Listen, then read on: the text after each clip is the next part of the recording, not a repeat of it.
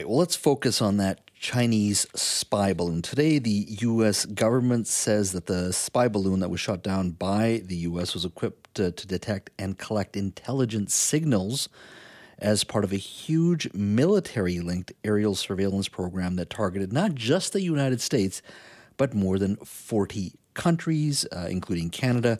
They were citing imagery uh, that they were able to detect from an American U 2 spy plane. Um, and they said that they, the Chinese government has a fleet of balloons operating under the direction of the People's Liberation Army, and those balloons are specifically used for spying, and that it's outfitted with uh, high tech equipment designed to gather sensitive information from various targets uh, around the globe. Joining me now is Reggie Cecchini, Global News Washington correspondent. Reggie, thank you for joining us today. Thank you. Uh, today's news out of Washington, the fact that uh, uh, the U.S. says that the uh, the spy balloon was equipped to detect and collect intelligence signals. Uh, where are we in regards to the U.S.'s response now? Well, I mean, look, the response uh, is uh, a little bit split. The administration is hitting back heavily against uh, Beijing uh, for what they see is uh, a direct violation uh, of the sovereignty of American airspace with this balloon that crossed over land for eight days. And as you say, and as defense officials now say, was designed to collect communications. and, you know, it's still unclear whether it was picking up radar signals, whether it was picking up any kind of communication. Uh, this is something that defense officials are going to be looking at as they comb through the pieces of the balloon that have been collected from the surface of the Atlantic. What they do not have information yet is uh, on the payload, that kind of big satellite looking piece, uh, which is still below the surface of the water. So the administration is hitting back. On Capitol Hill, there was a bit of a back and forth. There are some Democrats saying, look, we need to get answers from China, but you have some Republicans saying, look, we need to get answers from the Biden administration.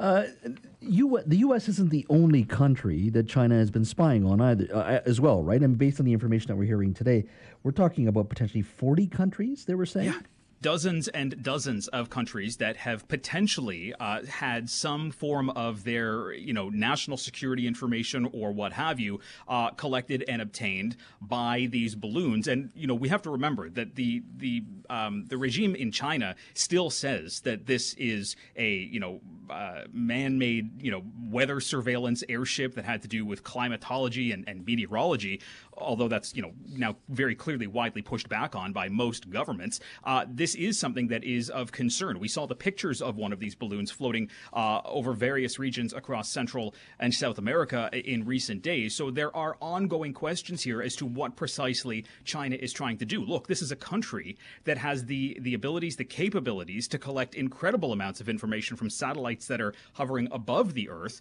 What these balloons are doing, what the intent of these balloons are, uh, that is what defense officials are trying to figure out.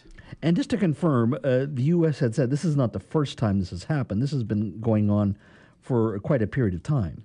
And this is where some of that hypocrisy uh, comes from, at least when we are talking about Republicans, because they are putting the blame on the Biden administration for not being strong enough on China. But uh, Pentagon officials have come out to say that, look, during the Trump administration, there were a number of instances, I believe it was three, where these balloons were at some point in some area over American airspace, uh, or at least in American airspace. Now, they say that they did not linger as long as they did this time around. It's also worth uh, pointing out that this balloon hovered for a very long time over Montana, which is the site of uh, a number of nuclear facilities for the U.S. government. Uh, but this has happened before. Republicans kind of not paying attention to that, the former president not paying attention to that, but defense officials and national security officials are because it is unsettling uh, for these officials to try and determine what information Beijing may have been able to access.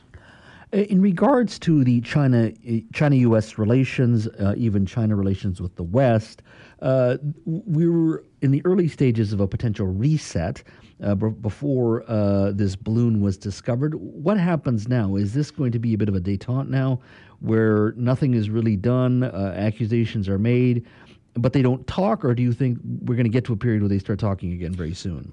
Well, I mean, look, Beijing didn't even take a call from uh, from defense officials last weekend when they were looking for information on this, and Beijing is uh, pushing back heavily against the administration shooting this down, saying that the balloon itself belongs to China uh, and the U.S. has no business uh, in handling it. So this further strains what has already been an incredibly distant relationship, but it also follows uh, on the doorstep of the move by the United States last week to announce that it and the Philippines were going to be uh, providing more accommodations to U.S. military uh, troops on uh, islands in and around the Philippines. Again, pushing back on kind of Chinese aggression, but also angering Beijing, who sees this as a provocation. So, if there was any kind of attempt here to potentially rebuild uh, a kind of a floundering political relationship, uh, this has thrown another hurdle in the way.